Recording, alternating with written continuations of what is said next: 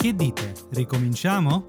3, 2, 1, via!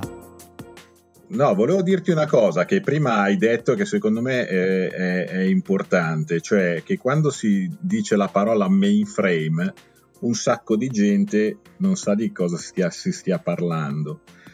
E devo, devo ammettere che purtroppo la scuola, da questo punto di vista, non prepara affatto.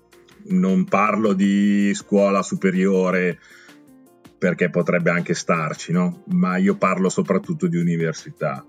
L'università, già all'epoca che l'ho frequentata io, ma anche recentemente, perché ogni tanto eh, ci, potev- ci chiamavano per fare qualche intervento nelle aule universitarie, non dà nessun tipo di preparazione alle, a, a chi fa per esempio ingegneria informatica su che cosa sia un mainframe e che cosa eh, esista veramente installato laddove non so ci sono gli istituti finanziari, le assicurazioni, le grosse industrie, eccetera, eccetera. Questa è una cosa che secondo me è molto carente la nostra, la nostra uh, scuola.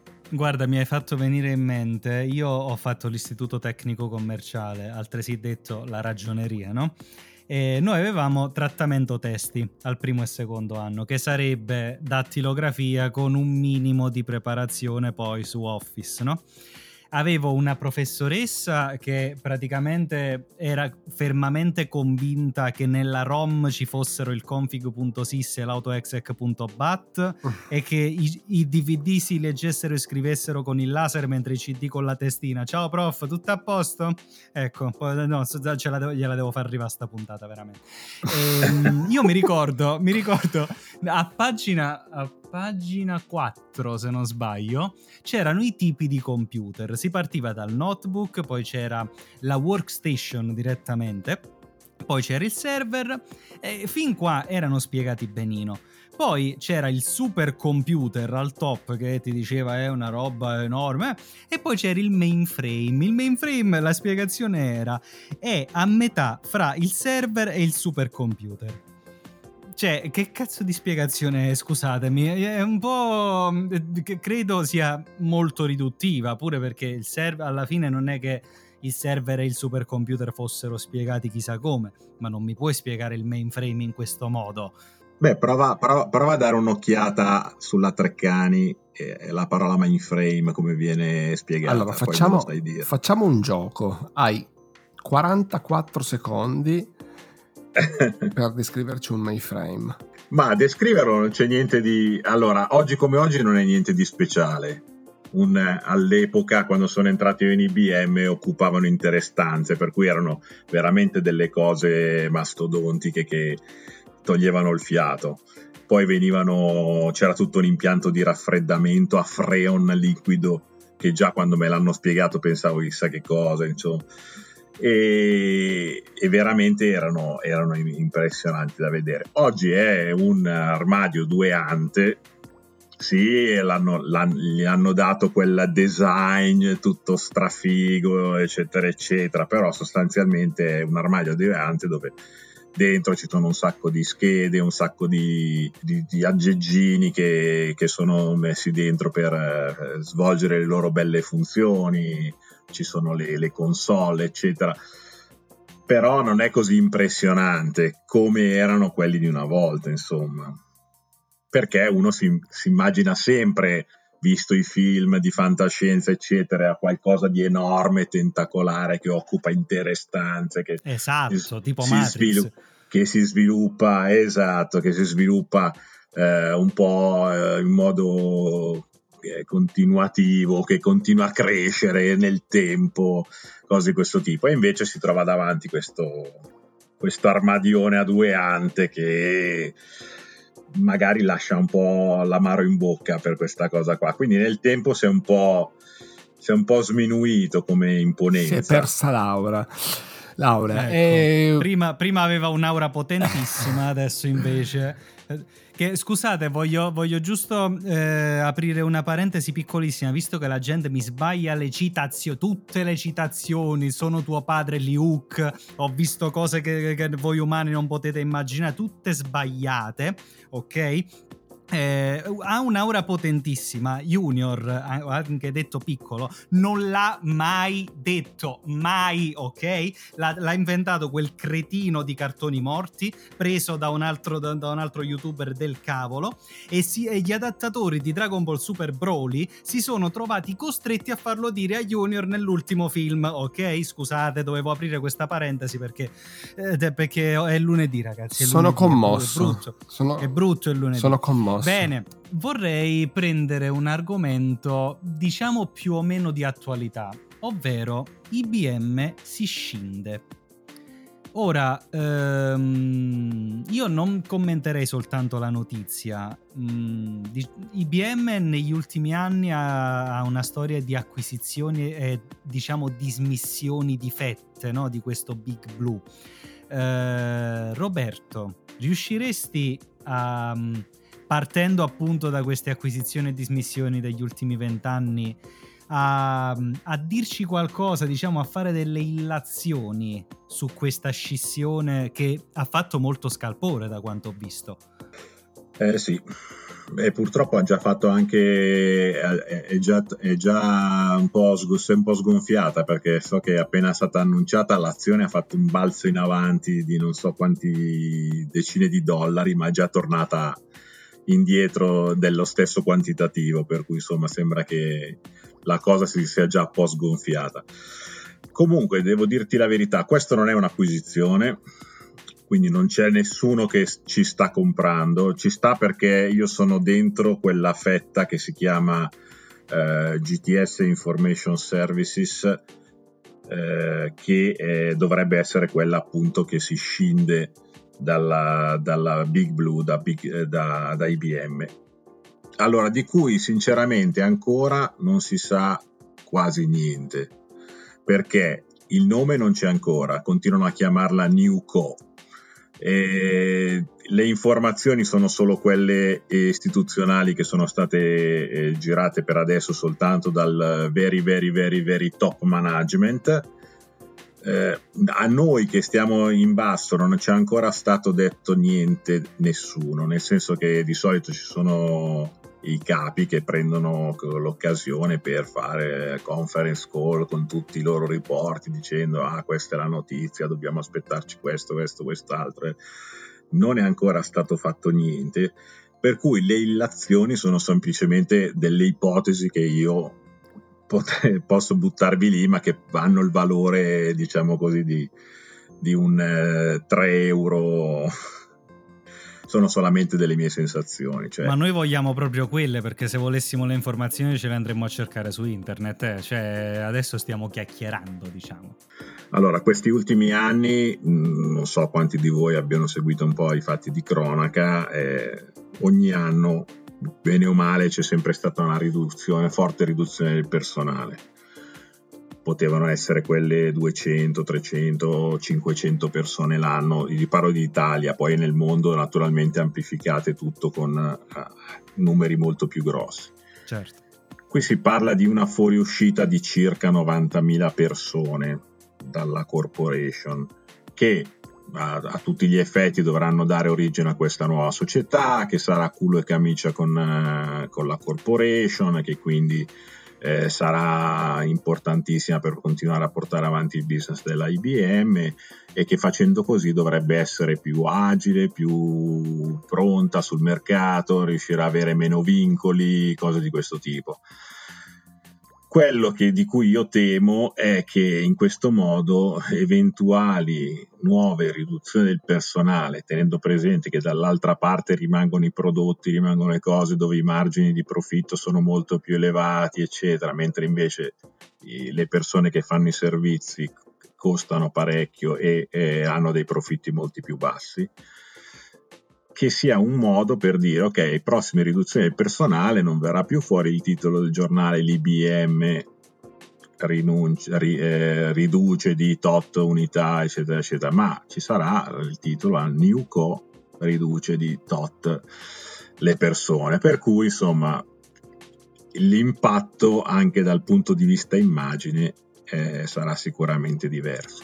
Qui però lo dico e qui lo nego perché eh, no, no, non posso ancora avere una, una minima idea di, di, quello che poi succederà o quello che ci, ci racconteranno in, nelle varie sedi.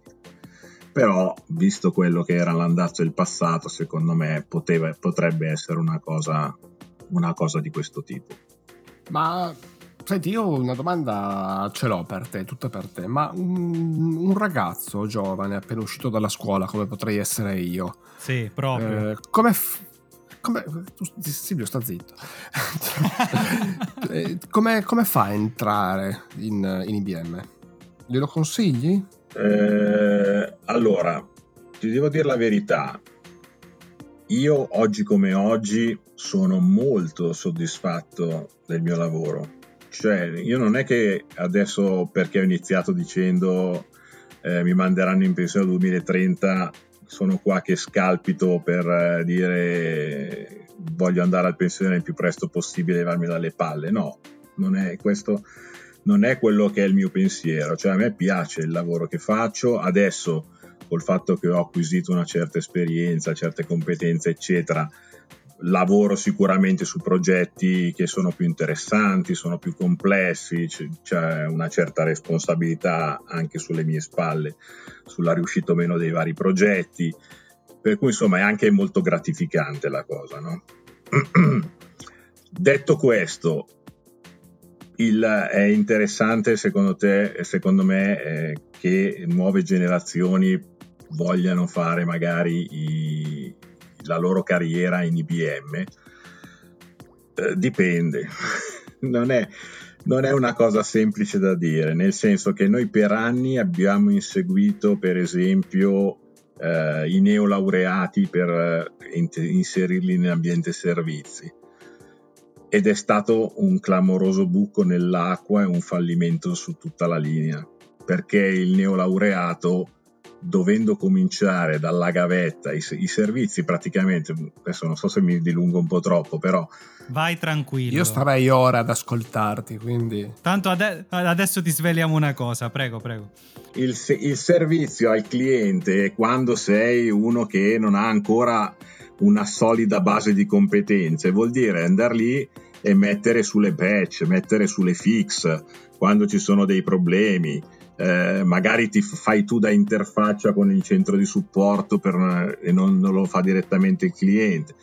Tutte cose che sono un po', se vogliamo, meno stimolanti, un po' pallose, un po' che non è, non è che ti gratificano del fatto che hai studiato 5 anni per prenderti il, la tua laurea, ma lo capisco, eh, lo capisco perché è anche mio figlio eh, si, è, si, è, laureato lui in ingegneria meccanica, per fortuna non in informatica, e, e, ovviamente eh, ognuno quando studia così tanto, si impegna, eccetera, per raggiungere un certo risultato, si aspetta poi di poter eh, lavorare, non dico da subito, ma comunque con eh, un, un, traguardo magari di un anno, due anni su certi eh, livelli professionali per cui ha studiato. La cosa non avviene così perché ci vogliono, soprattutto in ambiente mainframe, eh, due anni sono veramente pochi per poter lavorare su progetti interessanti, su progetti di un certo spessore, cose di questo tipo.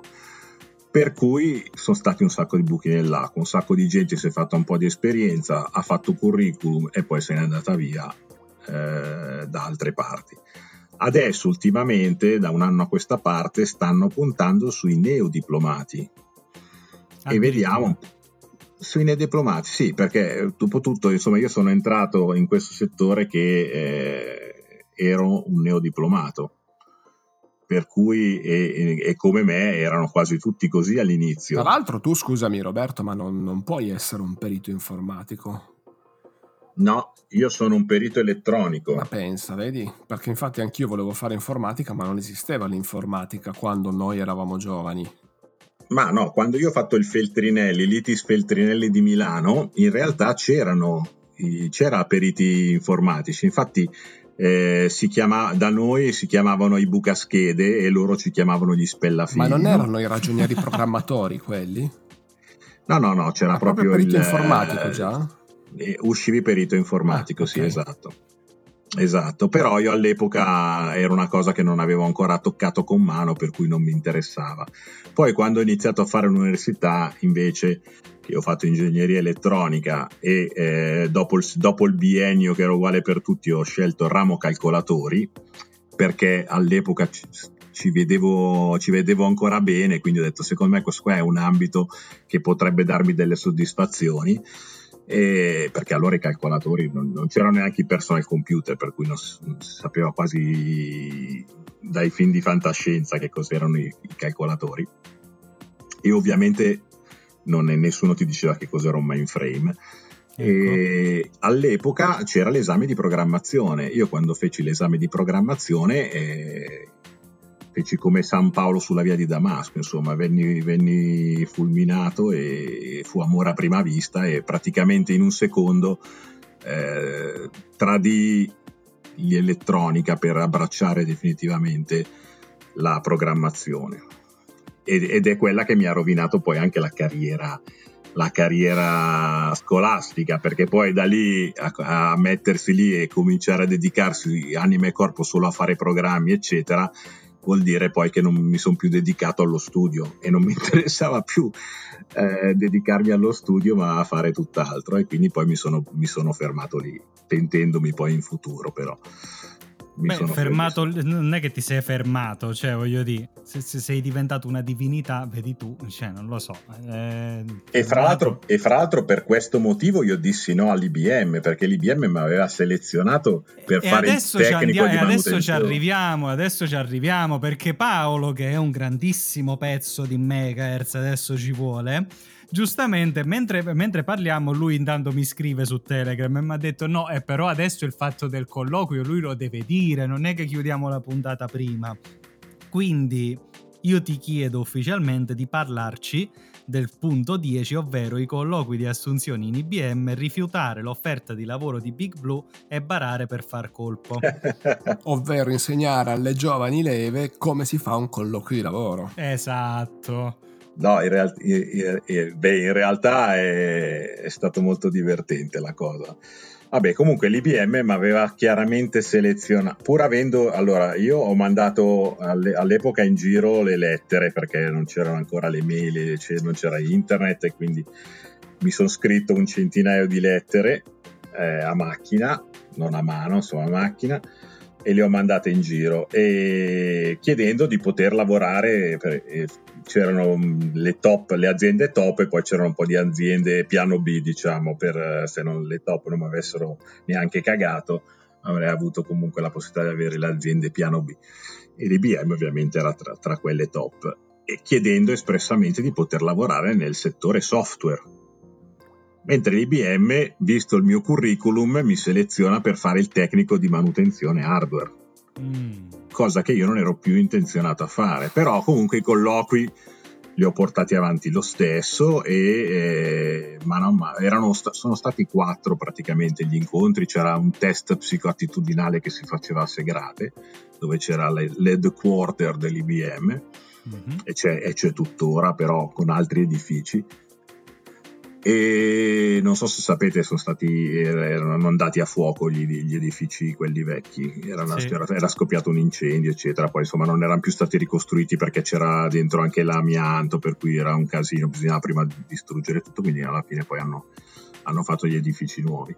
E quindi c'era questo test psicoabitudinale poi c'era un incontro con eh, dei tecnici che non si faceva a Segrate ma l'ho fatto a Tolmezzo, via Tolmezzo a Milano, dove c'era il, il, l'ex fabbrica IBM e, e lì mi, fac- mi, fecero delle domande di elettronica, vabbè non è che avessi dimenticato tutto quello che era stata l'elettronica, però non è che mi interessava più di tanto, no? Mm-hmm. E poi superato questo, questa colloquio con i tecnici che mi hanno fatto progettare un circuitino di questo tipo con il direttore, il direttore di zona, direttore di zona che mi cerca di mettermi in difficoltà con una domanda di logica e mi dice ci sono 10 sacchetti pieni di monete d'oro, ogni sacchetto pesa tot, ogni moneta d'oro pesa tot, peccato che uno di questi sacchetti contiene delle monete false come fai, con quante pesate riesci a individuare il sacchetto monete false? Io appassionato di settimane enigmistica, cose, eh, eh, cose matematiche, cose di questo tipo, già la sapevo la risposta perché era... Ecco, però ovviamente ho detto, eh no, se gli dico che già la so, me ne fa un'altra che poi magari non so. E allora che cosa ho detto? Allora ho cominciato a fare un po' di ragionamenti a voce alta, gli ho detto ma lo farei con due pesate, così così così, no ma dai ma non riesci a fare di meglio, altro ragionamento, tac una pesata sola e riuscì uh, quindi quasi a impressionarlo perché evidentemente non si aspettava né che io conoscessi la cosa né che io riuscissi a risolverla non conoscendola, no?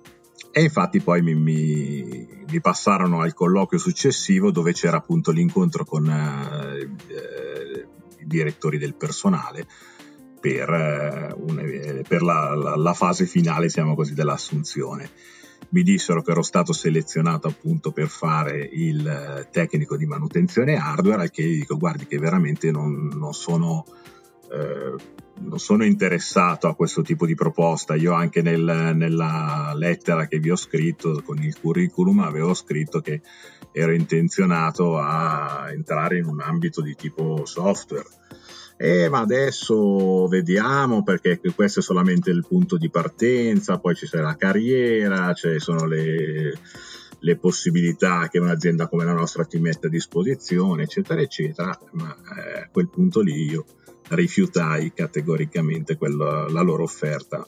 All'epoca era diverso il mondo del lavoro, avevo già altre due proposte sul tavolo, era un ambiente diverso, per cui insomma potevo anche cadere cadendo sul morbido. Eh, però si vede che questa mia presa di posizione così netta li ha lasciati un po' così e insomma non mi hanno detto proprio di no e quindi poi tutto si è concretizzato. Meglio così, insomma. Si sono, non si sono persi sto po' di, di personaggio. Beh, quindi una barata e una botta di culo, diciamo, una cosa sì. fatta per benino. Ma adesso devo, dato che Paolo prima mi ha detto di stare zitto, adesso invece lo sputtano perché lui mi sta scrivendo su Telegram, ma come funziona sta storia dei sacchi? No, io non l'ho capita, non la so fare. Gliela spiegheresti per Sei favore? Sei un bastardo. dei sacchi? Eh sì, quelle delle monete. Ah, beh, lì. Siccome ogni sacchetto ha lo stesso quantitativo di monete, pesano uguali le monete, eccetera, tu basta che tiri fuori una moneta dal primo sacchetto, una, due monete dal secondo sacchetto, tre monete dal terzo sacchetto e così via e eh, aspetta, com'è che era? Adesso non sai che non me la ricordo più come era. Aspetta, e fai eh, totale, no, ten... eh, aspetta, sì, no, mi, mi, ricordo che bisogna togliere un numero così, eh, per cui pesando poi, eh, com'è che era la storia? Aspetta, eh. No, Silvio, tu vai, Silvio, Silvio, ma, scusa, ma dovevi, dovevi, dirmelo prima. Eh no, io, la, solu- eh, vabbè, io, io la soluzione siamo, la so. Io te l'ho detto che siamo due cazzoni, Roberto. Scusami, ma questa è la dimostrazione. No, tu adesso mi dici la soluzione, Silvio, visto che mi hai scritto che lo sapevi. Allora, dal totale ipotetico, se manca uno, significa che quelle false sono quelle del primo ah, sacco. Sì, se giusto, manca sì, due, sì. Se, se, manca quelle del bisogna, secondo sacco, eccetera. Bisogna, eccetera. Sì, bisogna pesarli tutti e dieci sacchetti, togliendo una moneta da uno, due da due, tre dal terzo, qua così, e quindi poi riuscivi a capire in base al peso di quello che mancava alla fine ci puoi, ci puoi, arrivare anche pesando le monete che hai tolto. Vabbè, dopo, però, dopo, cerco, vabbè, dopo cerco su sì, Google. Sì, sì, no, le soluzioni sono due, ma comunque alla fine quello è il senso, non è che... Sì, sì, sì. Vabbè, niente, quello era. Ecco, fatto fatto una bella figura di merda non ricordandomi più neanche la soluzione. eh vabbè, ma sono cose da settimana enigmistica del 74, perdonatemi. Cioè, so, a me me lo fece mio nonno, avevo 4 anni eh, e ci ho messo due anni per capirlo, non c'era internet. eh, il problema è che ci metto due anni anch'io per capirlo adesso. Vabbè, no, io avevo 4 è... anni, fai la prova con le monete, vedi che te, te ne esci o se no te lo puoi simulare su quel bel Windows che ti piace così tanto. Ma facciamo che non dobbiamo fare flame almeno oggi. Siamo a un certo minutaggio e quindi io Ringrazierei infinitamente Roberto per essere stato con noi. Grazie a tutti voi per l'ospitalità. È stato veramente un piacere. Il bello è che io adesso sto, re- sto, registrando così, stiamo facendo tutto in una volta, ma non ho guardato il minutaggio e non so se ne escono, se adesso escono due puntate, ma voi ascoltatori lo saprete se ne sono uscite due. Vediamo, forse una me la monto stasera, non lo so. Ringraziamo anche lo scopinatore della sala server, Paolo. Grazie, grazie a te, grazie Roby, è stato fantastico. e vi diamo appuntamento alla prossima puntata che non so esattamente quale sia perché ne stiamo registrando una fracca una dopo l'altra e devo vedere in che ordine farle uscire. Qua questo podcast mi distrugge, come disse quello delle gocciole, anche se parlava di altro. Va bene, signori, è stato un piacere, ci sentiamo alla prossima. Ciao a tutti. Ciao. Ciao, ciao ciao.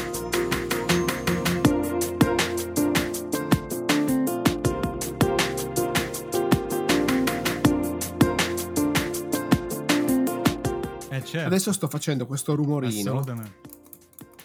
Lo sentite? Che dà tanto fastidio. Sì, sì. Dà tanto fastidio a Silvio. Faccio tutta la puntata così.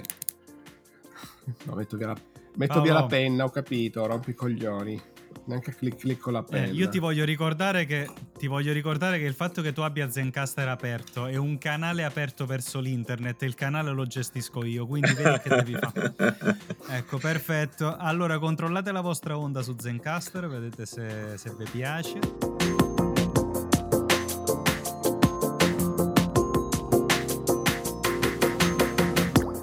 Bene, i bloopers ce li abbiamo.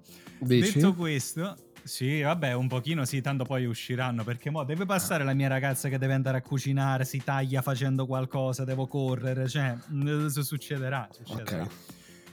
E anche questa va nei bloopers.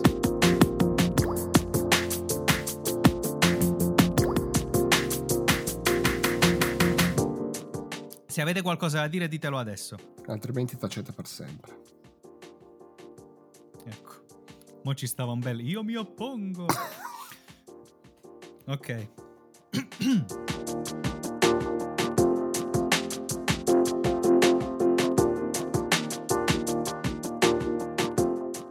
Senti Roberto, solo una domanda, ma se volessi uno Z15 che sconto puoi farmi avere? Lo troviamo in, nel mercato secondario ah, bene, a poco prezzo. A poco prezzo? Mi, mi definisci poco? No, sinceramente sai che non so quanto costa. Non entro, non entro, mai in merito alle trattative, ci sono dei, degli appositi squali per fare questo. Ho capito. E, e... Vabbè, poi se ce n'è uno usato, tu, tu chiedi, poi mi fai sapere. Ecco, so, trattative, so trattative pirata, attenzione. No, questo lo mettiamo nei bloopers perché non si può. Sicuramente mettere. si parla di qualche milione di euro, ma non so quanto. Porca miseria, forse è un po' fuori ecco. dalle mie possibilità. Vai Paolo, comincia a fare il porcellino. Ci Beh, ma tu, scendi, ma tu, scendi un po', no? invece prendo lo Z15 che è l'ultimo uscito, vai nel mercato dell'usato, magari qualche bancarella, qualche Z12 per esempio, potrebbe essere uno Z10 insomma. Ma anche uno Z2. Sì, specialmente cioè... se, vai, se, vai, in piazza, in piazza davanti alla stazione a Napoli, cioè, eh, esatto. cioè sono pieni di Z15, sono caduti da un camion in autostrada, capo, non ti preoccupare, questi sono buoni. Cioè, a fianco alle Nike Pezzotte trovi pure i Z15. Esatto. Pezzotti. Pezzo, ovviamente, ovviamente. No, no, quelli non sono pezzotti, quelli sono caduti da un camion in autostrada, okay. che è un'altra cosa, è un mercato parallelo. Ah. Sono, sono, due cose. Di... Eh no, facciamo, scendiamo un attimo le cose. Allora, torniamo in topic.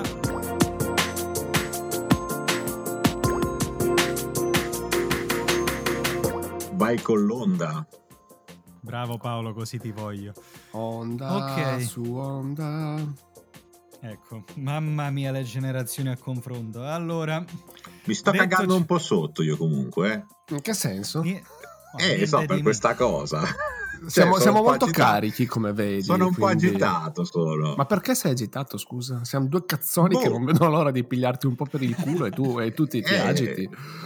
No, non, mi agito perché sono abituato a essere pigliato per il culo, però, cioè, lo so, boh, è una cosa che mi mette, non l'agitazione, insomma, mi mette un po' di...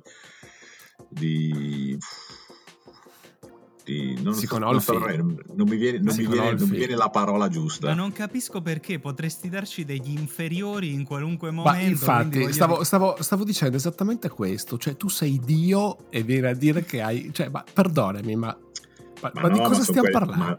ma non è, una, non è una preoccupazione per eh, le competenze, è una preoccupazione per il, lo strumento di registrazione. Sai quelli che vengono che vanno in televisione e poi fanno scena muta perché non eh, si trovano bloccati davanti so, alle telecamere così eh, spero ah. di non fare la stessa cosa ma, ma guarda ma... di solito queste cose si risolvono con un poco di alcol quindi ah beh io sono astemio figurati un po' eh, io pure quindi andiamo male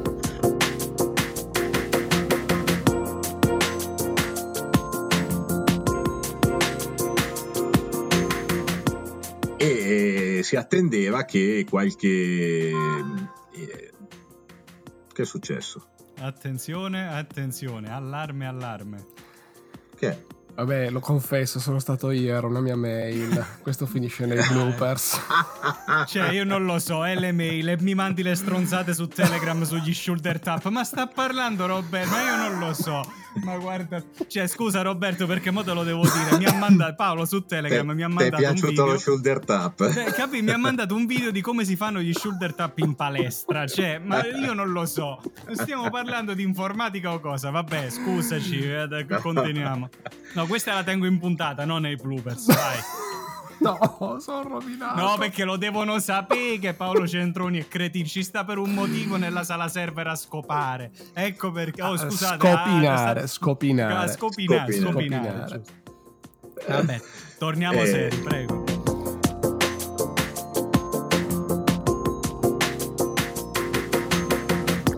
tutto il resto è noia. Come sono andato? Sono rimasto un po' troppo ingessato. No, no, no. Io guarda, se, se te la dico tutta, cioè è stata per me la più interessante, sono starei stato ore ad ascoltarti, però... È interessato lo shoulder tap a te? sì, vabbè, ma certo. Ma aspetta, ti metto il link, è fighissimo. È bellissimo vederlo. Questo qui che fa il shoulder tap, madonna. Dov'è ma che lo metti? Se sulla Ma... chat del, di, di sì, Skype. Sì, sì, te lo metto sulla chat di Skype. Perché pure qua devi mettere quel video. Ah, ma stai registrando anche la chiamata su Skype. E non lo dire a Paolo che se ne accorge, vabbè. Bastardo.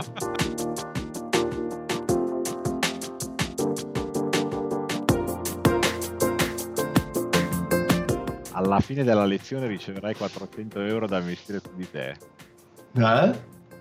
Non lo so, c'è scritto così. Paolo manda i video, manco guarda che sono. Eh? Andiamo bene. Eh, c'è come no, certo che l'ho visto. Eh, vorrei, vorrei, vorrei avere un quarto dei muscoli di quello che c'è qua. No, io vorrei avere i 400 euro di cui si è parlato, però Ehi. vabbè. si deve toccare le spalle, si deve toccare. E eh, vabbè. La shoulder tap.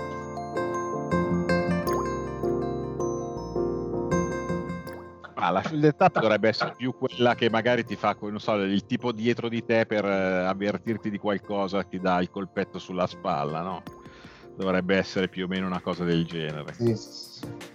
Ecco, questo invece devi immaginare, che ne so, un NAS che fa la copia sul ride e dice ho finito. tipo un, un piccolo Terra Master di quelli cinesi.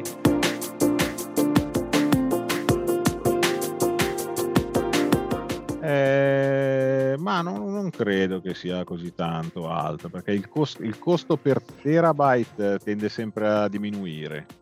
Eh, diminuire, il fatto, sì. Il, il, fatto è che aumentano i terabyte. Eh, ecco. Guarda, io questo certe volte lo vorrei far capire alla gente nella mia azienda. Poi, vabbè, che si mandano le mail da soli con gli allegati perché si devono ricordare, ma vaffano.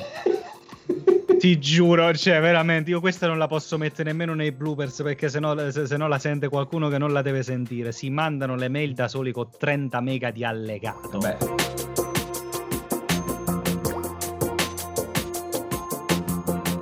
ormai spazia su, su cose anche che non c'entra niente con l'informatica. Sì, sì, assolutamente. Comunque c'è il tutorial su come mandarsi i messaggi WhatsApp da soli, eh?